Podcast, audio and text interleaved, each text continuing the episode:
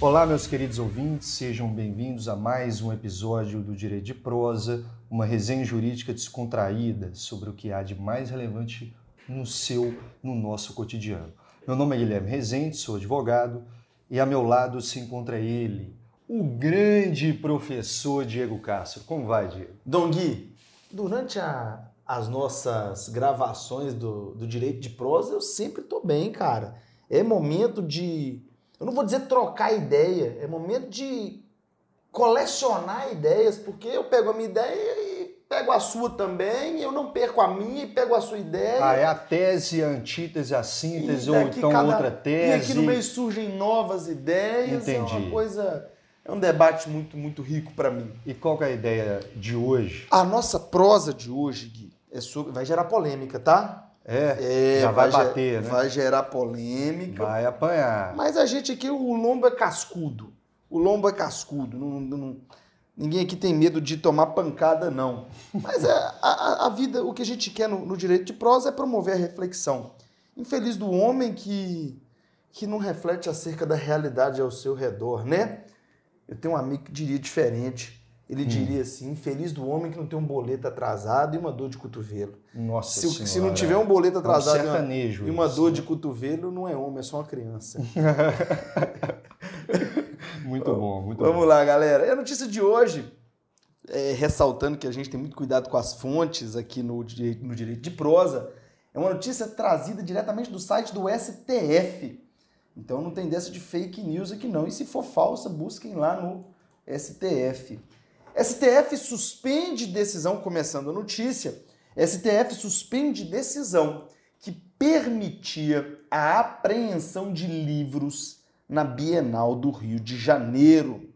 O presidente do STF acolheu, o Dias Toffoli, né? Acolheu o pedido da Procuradoria-Geral da República e suspendeu decisão da presidência do TJRJ que permitia a apreensão de livros que tratam do tema homotransexualidade na Bienal do Livro, que se encerrou no dia 8 no Rio de Janeiro. Abre aspas.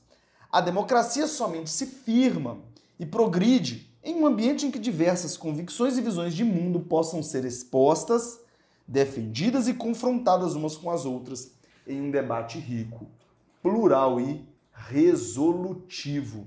Dom Guilherme, ficou sabendo disso? Fiquei sabendo, Diego, e vamos contextualizar para os nossos ouvintes, só para eles entenderem, a gente faz um resumo dos fatos. Conhece Jack o Estripador? Jack o Estripador, vamos, vamos por partes. Exato. E aí, só para contextualizar, é, a, o prefeito do Rio de Janeiro determinou que fossem recolhidas essa revista em quadrinhos, A Cruzada das Crianças, Vingadores, né?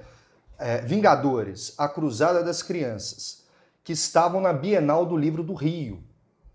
Bem, o, o prefeito do Rio, Marcelo Crivella, publicou um vídeo no Twitter exatamente falando que nessa HQ que é uma, uma revista em quadrinho, há, é, é, o, o, que que tem Gui, de... Posso te interromper? Uhum. Muitos dos nossos ouvintes, nós já somos tiozões, Gui. HQ para nós, a gente sabe que é história em quadrinho. Esses meninos estão ouvindo, de muitos deles, então, eles convivem o quê? Com tablet.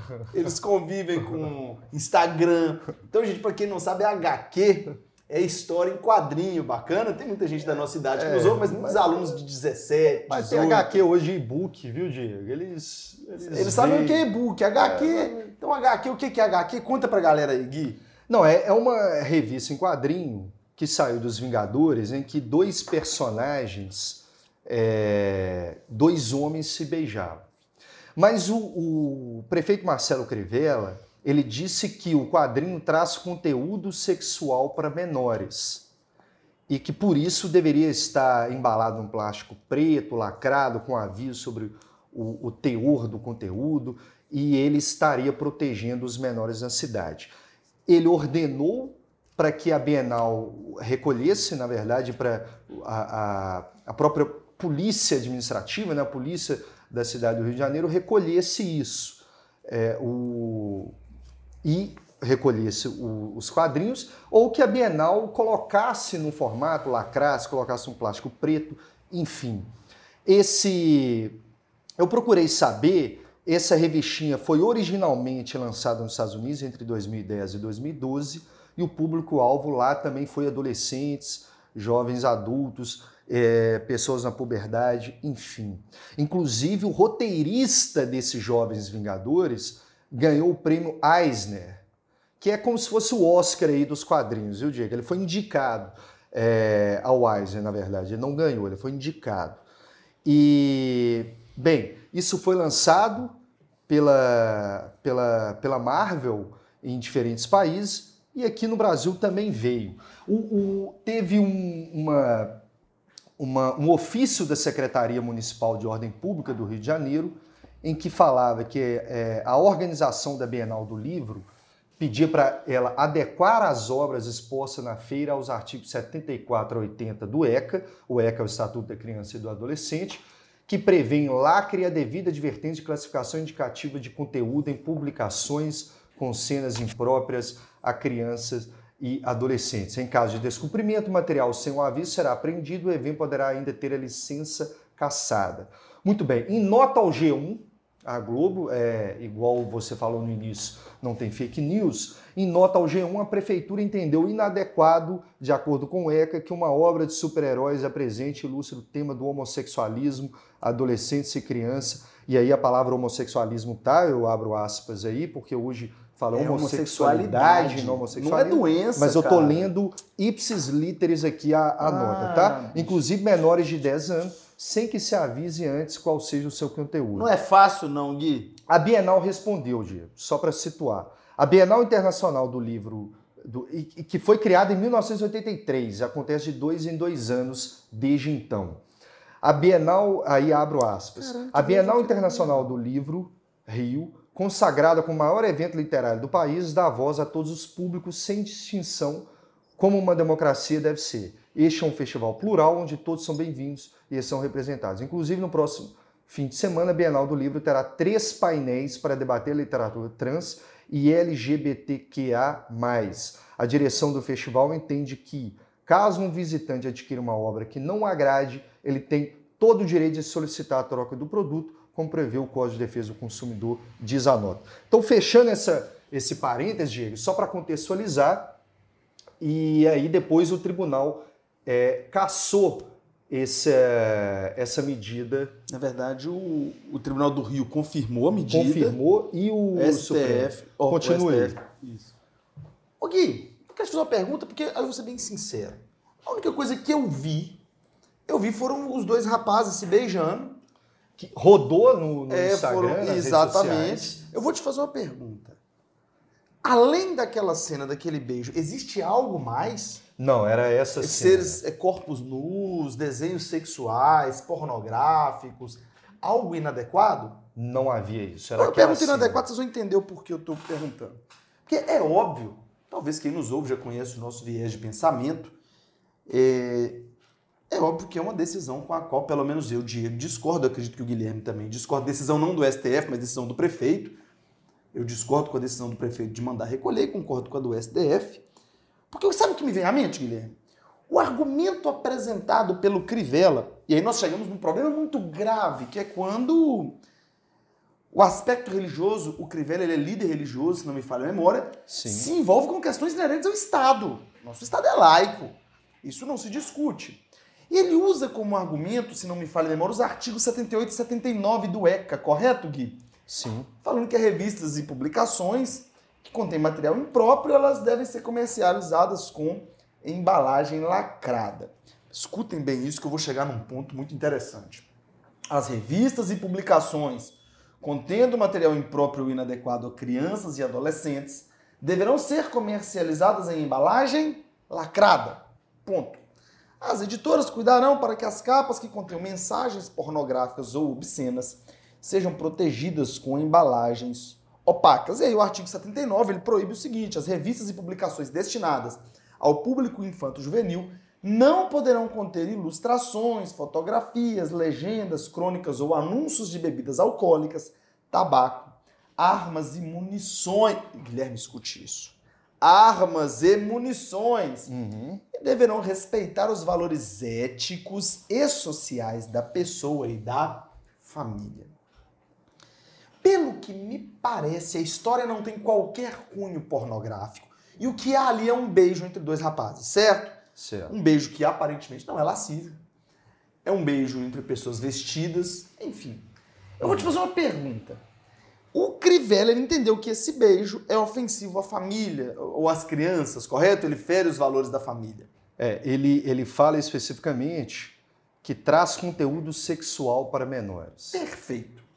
Eu vou te fazer uma pergunta. Você vai me- respondendo só sim ou não. A família homoafetiva hoje é família? Ela é reconhecida. Ponto. Eu vou te fazer uma outra pergunta, só para a gente continuar contextualizando. Nós temos família heteroafetiva, homoafetiva. Eu Inclusive uma- histórias em quadrinho onde há beijos Não, héteros. Eu vou chegar em outro ponto. Hum, Eu tô com a imagem à minha frente aqui, propositalmente eu cliquei nessa imagem, tá com ela aberta de todo tamanho, que na verdade várias imagens. Shrek. Shrek, o, o, O ogro. O ogro Shrek. A família de ogros também é família. É família. O é Shrek, a família. namorada dele é Fiona, né? Inclusive você parece um pouco com o Shrek, viu, Guilherme? Ah, é, forte, né? Não, Você horroroso. Agora, eu tô vendo aqui várias fotos, até de cabeça pra baixo no filme eles se beijam. Eu tô com a imagem aqui, Gui, eles estão de cabeça pra baixo Aí e cê- se beijando. Eu lembrei do Homem-Aranha também, com a Isso. Mary Jane. Te pergunto, Shrek beijando Fiona é ofensivo? É, já é bem feio, né? É feio, né, cara? Mas é ofensivo pras crianças? Não, não. Eu acho Eu, que isso eu, eu, eu, eu vou te contar um segredo pra você e pros ouvintes. Sabe o que eu assino até hoje? Hum. Turma da Mônica. Eu Jovem adoro ou... ou- Turma da Mônica antiga, criança. Eu adoro Turma da Mônica. O Uhum. Cebolinha, o Cascão. Vira e mexe, tem um beijinho na boca. Sim. Beijinho de biquinho, selinho. Uhum. E eu te, vou, vou te fazer uma pergunta. O que, que tem de ofensivo naquele beijo dos dois rapazes? A família homoafetiva não é família? É família. Se é família, o Estado deve promover a aceitação dessa família. Uhum. Esse ato do prefeito, como é que você interpreta ele sob o aspecto social? Diego, eu acho é, é, muito, muito sério. Vo- Você trouxe exemplos aí de revistas que trazem um beijo hétero, né? A gente está falando de, de beijo. Inclusive, e isso eu, eu não vou nem, não sei te citar a fonte, mas rolou nas redes sociais o beijo, o famoso beijo da história da Bela Adormecida que o príncipe dá na Bela Adormecida para acordá-la. Isso. Inclusive, eu- essa pessoa que eu não sei agora de, de onde Beijar ele, sapo não é ofensivo, Guilherme. E, né, e, e beijou a, a Bela Adormecida sem consentimento, Diego. Sem consentimento. Eu não tinha é? pensado sobre essa ótica. Então, assim, é, é mais, poderia ser mais ofensivo hoje. Claro que nós estamos falando de uma história antiga, é outro contexto, mas os tempos são os de hoje e a gente apresenta essa história ainda para criança. Mas respondendo a sua pergunta, é, eu vejo o ato do prefeito Crivella censura. E aí a censura, Diego, é algo que a gente vive na humanidade. Eu me lembro, atualmente nós vivemos um ato de censura. 300 mil livros, mais de 300 mil livros, foram destruídos pelo governo turco por considerar subversivo. Agora, é, naquela confusão, golpe, não era golpe, do Erdo- Erdogan, não é? Do ministro Erdogan. Ele fechou várias editoras justificativa espalhar propaganda terrorista. Teve um forte impacto no mercado editorial do país. Mas isso é algo antigo, Diego. A gente vê é, o prefeito Crivella, por exemplo, ele é pastor, entende a Bíblia, e tem passagens na Bíblia onde, é, o- isso eu vi depois, o rei de Judá, na- é, em Jeremias, ele manda queimar um rolo, um pergaminho, porque dizia que Jerusalém estava para ser destruída, numa linguagem metafórica, mandava. Mas isso tem desde a antiguidade. Se você e, e aí eu vou citar alguns exemplos. Eu gosto muito do Jorge Luiz Borges, o argentino. Ele fala, ele contando num de seus livros, ele cita o Oliver Cromwell da Inglaterra, onde ele ia instaurar a República. Ele queria queimar os arquivos da Torre de Londres para acabar, eliminar o, o, o passado que ele considerava negro da Inglaterra. Mas isso teve desde, por exemplo, é, Alemanha nazista, Hungria nacionalista queimando livros. Alemanha nazista queimou livros que não correspondiam à raça ariana. Né? Então, Adolf Hitler queimava. É, você tem a, a famosa biblioteca de Alexandria foi queimada, foi destruída e, e outros manuscritos de, de, diversos países. Os Estados Unidos, o macartismo, na década de 50, queimava livros considerados subversivos. A Inquisição da América é, Espanhola e na, na Europa, Portugal, Espanha e outros lugares onde a Inquisição foi forte, para não citar somente governos, que aí a gente falou do nazifascismo, mas é governo de direita, não, vou, vou, citar mais um que eu me lembro que o, no Chile de Pinochet, o Diego, eles conseguiram queimar livros cubistas porque eles achavam que cubista vinha de Cuba. Olha só. Então, assim, é, é risível, né? É, é o, o, agora, na, na, década de 80, no final do século 20, o Sri Lanka, eu me lembro que aniquilou uma biblioteca que contava com mais de 100 mil livros raros. E, e a Bósnia teve o um conflito na década de 90, e aí as forças sérvias queimaram milhares de livros por serem obras muçulmanas, que tem né, os bósnios muçulmanos. Então, para não ficar somente, o, o, o, o, governo chinês e soviético também, Joseph Stalin, queimou livro. O governo chinês e soviético queimaram livros. Então, isso é antigo, Diego esse tipo de censura, o que eu considero... quem queima livro vai pro inferno. É mesmo? Ah, eu, acabei de inventar isso aqui agora. Ah, é? By Diego. Acabei de inventar isso. By ah. Diego Pistola. Com puto. É? É. Livro você não queima, cara. Não queima, né? Livro você respeita quem quer ler. Não quer ler? Fecha o livro. Olha só que loucura. Você pode fechar um livro e não ler, sabia? E se outra pessoa ler, não vai doer em você. Eu, eu, eu tô fazendo um Agora, um pouco, não vou dizer provocativo, mas tocando num ponto um pouco mais sensível, o argumento do Crivella foram os artigos 78 e 79 do ECA, alegando que era inadequado para criança, né? Vamos focar na redação do artigo 79. As hum. revistas e publicações destinadas ao público infanto-juvenil não poderão conter ilustrações Fotografias, legendas, crônicas ou anúncios de bebidas alcoólicas, tabaco, armas e munições. Mas o presidente pode pegar uma criança no colo e fazer arminha na mão dela? Olha. É Olha, interessante. Interessante. Então, são dois pesos e também são duas medidas. Mas eu não vou me aprofundar nisso. Eu apenas queria trazer essa notícia, Guilherme. Vamos nos estender demais nesse episódio, não, senão a gente vai tocar em temas muito sensíveis, né? Não, vamos lá, vamos, vamos falar, porque é o seguinte, a gente falou de, de censura, mas também da competência da prefeitura nessa repressão. Eu posso tocar num outro ponto antes desse, só hum. para não me fugir a mente? Porque, gente, eu falo não me fugir a mente porque o papo aqui é natural e não tem nada de preparação, não. Mas me veio à mente uma informação. Uma informação não. Um trecho. Escuta comigo, Guilherme. Uhum. Inclusive está na notícia que eu trouxe. A democracia somente se progride em um ambiente em que diferentes convicções e visões de mundo possam ser expostas. Sabe o que, que me. O que me vem à mente nesse momento? Hum. A democracia ela vai te incomodar um pouco. Ninguém vai estar 100% confortável na democracia.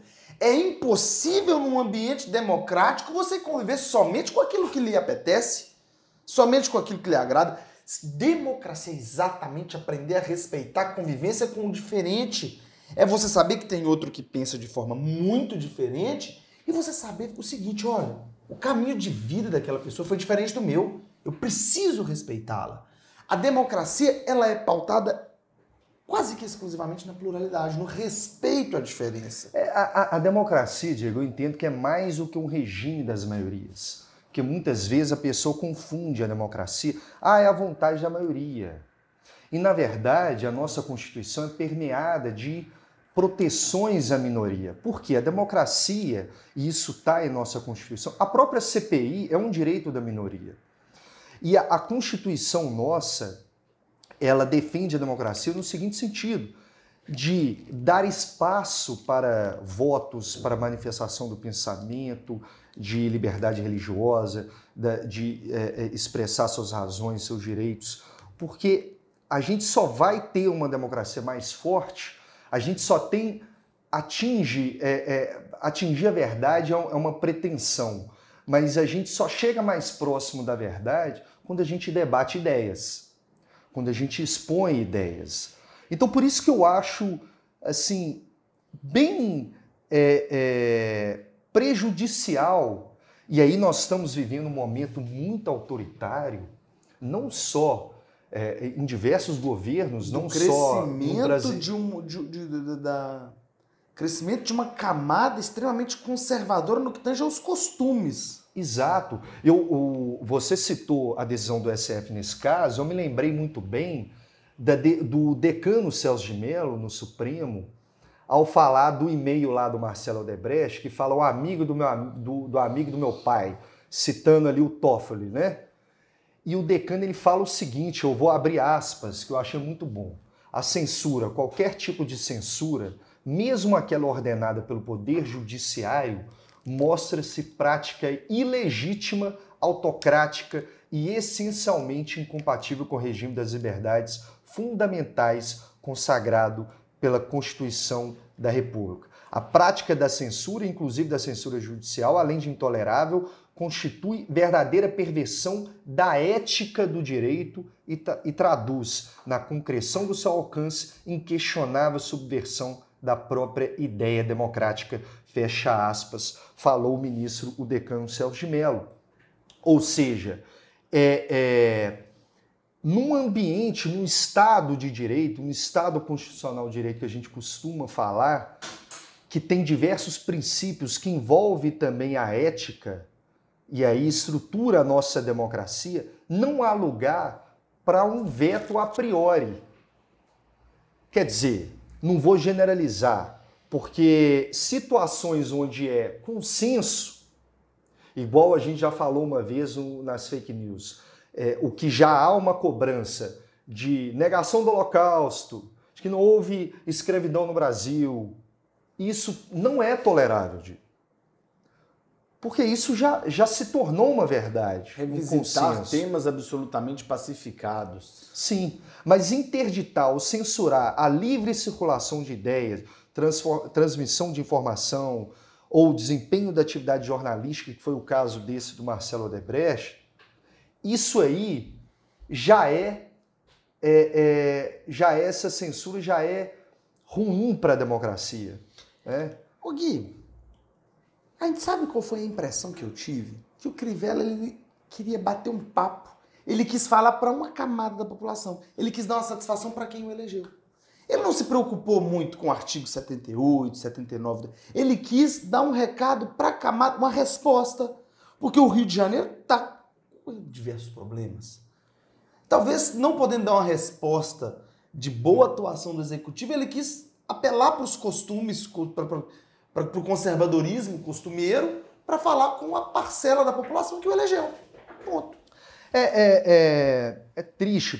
A gente pode fazer essa, essa inferência. Eu até acredito que nem toda parcela da população evangélica concorda com, certeza com não. A, talvez a maioria não concorde com o prefeito Crivella, porque é, é uma intervenção estatal, é um movimento antiliberal, Inclusive, eu me lembro de outra manifestação do Supremo ao falar do, da teoria do, dos motivos determinantes. Rapaz, que loucura você ter falado sobre Da isso. transcendência dos motivos determinantes. Por quê? Foi, chegou no Supremo e falou o seguinte: olha, Supremo, quando você decide, o que vale não só a parte dispositiva, ou seja, final ali da sentença, para falar para o leigo, Ah, é constitucional Tava não é? hoje, olha o que eu tava lendo hoje. Aí, ó, é. Teoria dos motivos determinantes.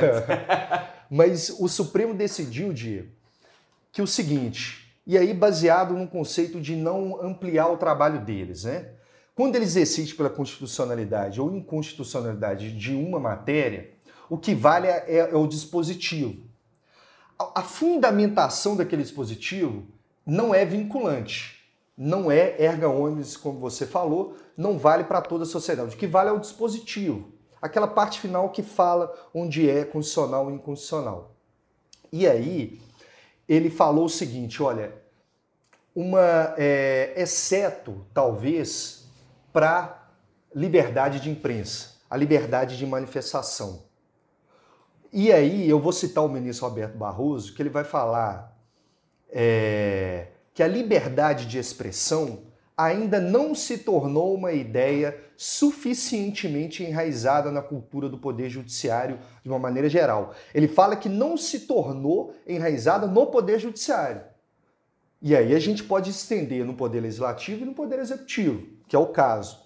Não sem sobressalto, assiste-se à rotineira providência de juízes e tribunais no sentido de proibirem ou suspender a divulgação de notícias e opiniões num ativismo antiliberal que precisa ser contido. Isso o ministro é, Barroso falou o seguinte: olha, quem é, vá de encontro a uma decisão do Supremo pode reclamar no Supremo. Ou seja, quem viola uma decisão do Supremo, isso dá direito à pessoa a fazer uma reclamação no Supremo.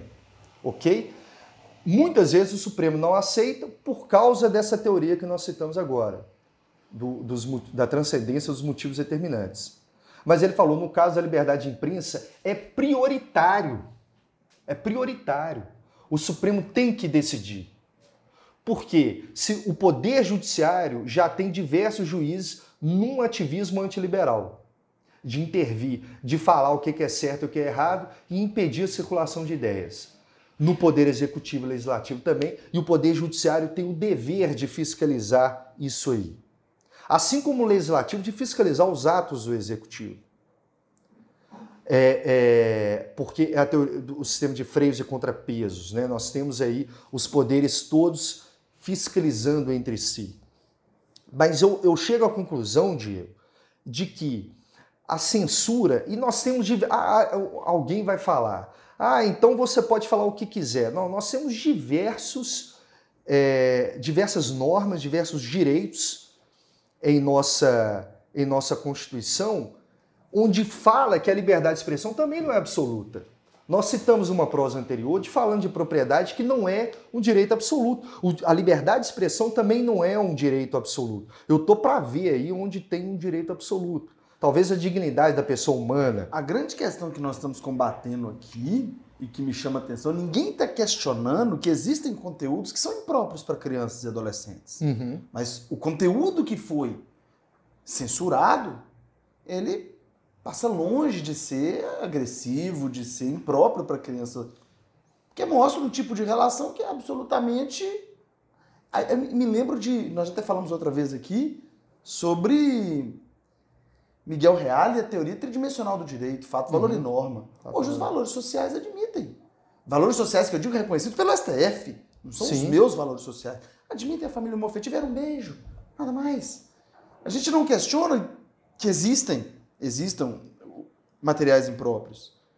Mas e é uma aquele não era. Né? Nós temos novelas, nós temos Isso. malhação, cara. Malhação, assim, o pessoal queima a casa um do outro, comete todas as vilanias possíveis e de tarde vai lá tomar um suco de, de groselha no bar, né? É uma, uma incoerência. Mas, é, é, o, o, Diego, o, o, a liberdade de expressão tem alguns limites. Por exemplo, a Constituição fala na vedação ao anonimato, fala no direito de resposta, restringe propaganda comercial, e está aí no, no artigo que você leu, propaganda comercial, tabaco, bebidas alcoólicas, agrotóxicos, terapias aí, é, fala, obriga a classificação indicativa de, de filmes né, e séries, o dever de respeitar a intimidade, a privacidade, a honra, a imagem das pessoas.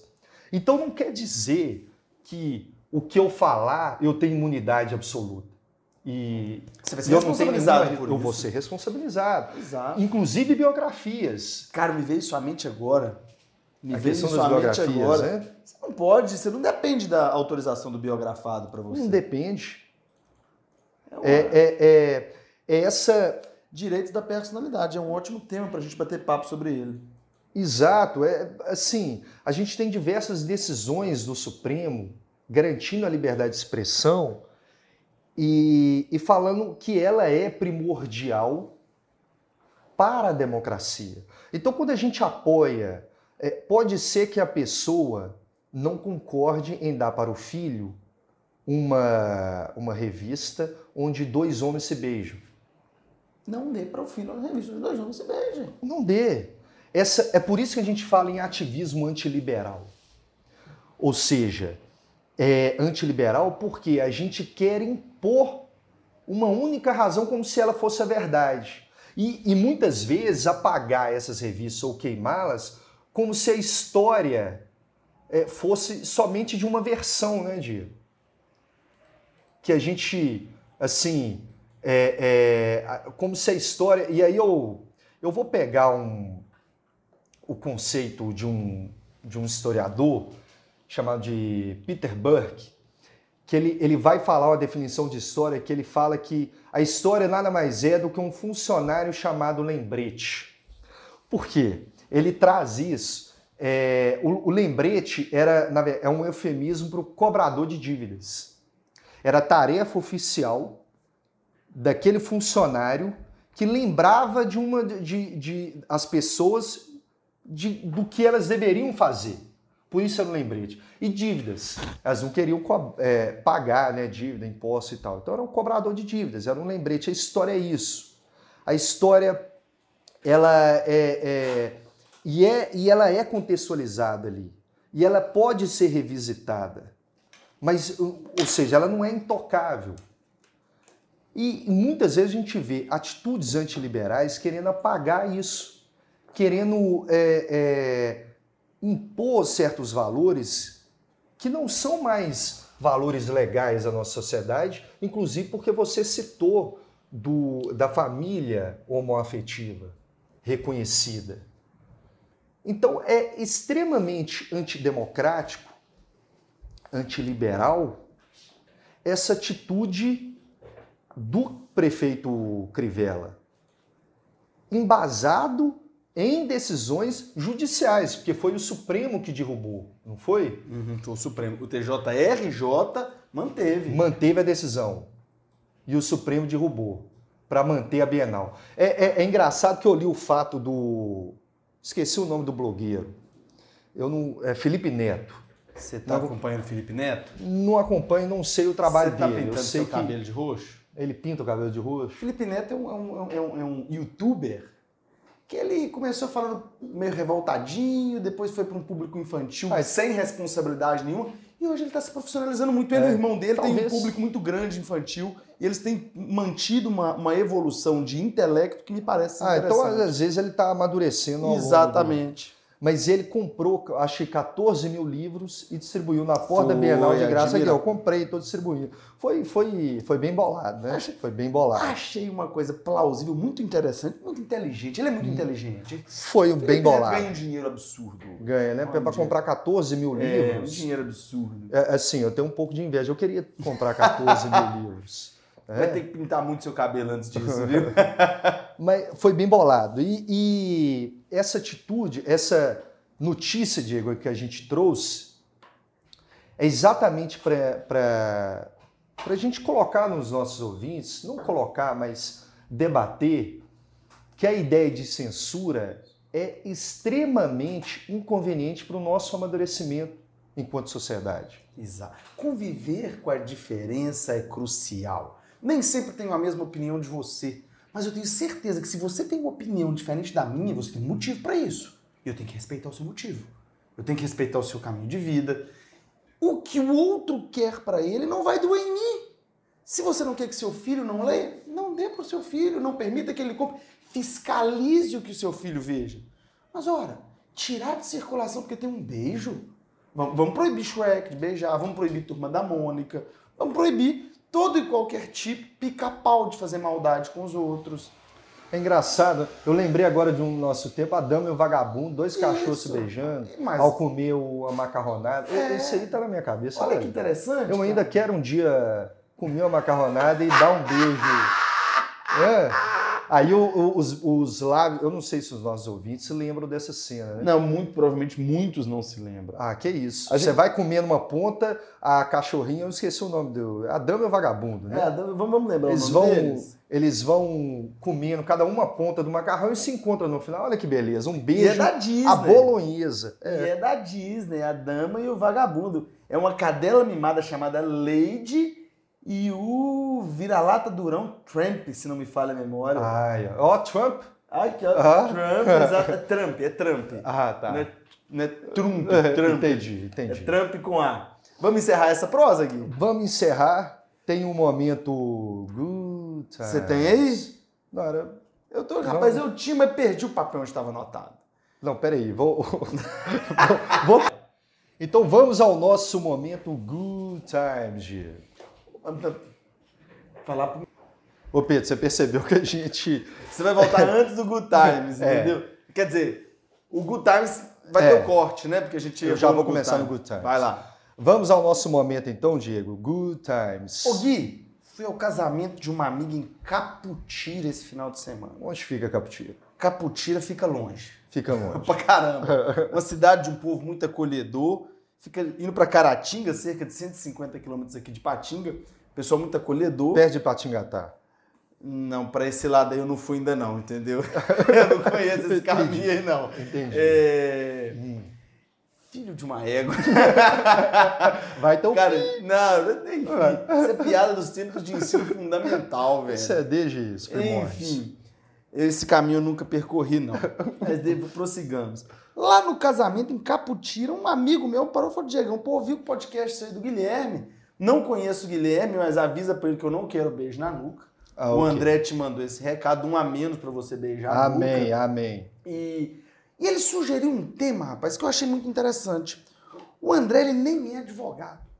Hum. Mas o André convive com advogados. E o André falou, Diego, fale da, fale da jovem advocacia. Chame advogados jovens para participarem do programa e baterem um papo sobre os desafios da jovem advocacia e etc. Eu achei muito bacana. Pensei no Léo Werneck, que trabalha aí com a gente, pensei no outro amigo nosso, o Eduardo Stefano, Dudu, que está começando a advocacia também. Dudu, um abraço, meu irmão. Léo, um abraço para você também.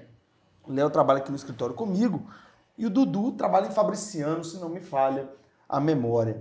Serão convidados em breve para participarem conosco. É uma ótima oportunidade. André, obrigado aí pela sugestão. E agora, Diego, vamos. Pensamento? terminar. Terminar com o pensamento do dia? Vai lá, pensamento do dia. Ô Gui, eu trouxe um pensamento do cardeal de Retz, Jean-François Paul de Gonde. Ele foi um clérigo e escritor de memórias num lugar chamado Fronda. Olha só que loucura. É, o cardeal de Retz viveu de 1613 a 1679 e ele traz um pensamento que é pesado, Gui Hum. pequeno, porém pesado. Os fracos, abre aspas, né? Os fracos jamais cedem quando deveriam. Os fracos jamais cedem quando deveriam. Sabe como é que eu traduzo isso? Intransigência é sinônimo de fraqueza. Porque você admitir determinados momentos que o seu pensamento não é o melhor, é um sinal de força. Olha, demonstrar sua fraqueza é sinal de força. Então, os fracos jamais cedem quando deveriam. Vamos encerrar com esse pensamento? Vamos lá, um beijo na nuca a todos. Menos a mim, todas. porque eu não quero. Galera, um beijo e todos com Deus. É nóis.